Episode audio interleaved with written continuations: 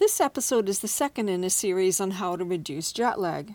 In the first episode, I focused on an early bird type who travels no more than three hours west. In this episode, I'll focus on a night owl type who is going no more than three hours west. A night owl is likely to find that they may be fatigued after a three or four hour flight, but they are less likely to feel jet lagged since they find it much easier to delay, that is, stay up later than usual. However, if a night owl takes a very early flight to start the journey, they may not be very alert if they arrive at their destination mid morning.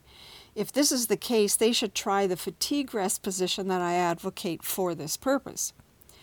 A night owl would benefit from taking a later flight and arriving later in the day, even if this means arriving a day earlier than work might require. Because a night owl can be more can more easily delay, they should be able to sleep at bedtime and will benefit from being able to sleep to what would be their usual wake time at home or perhaps even a bit later.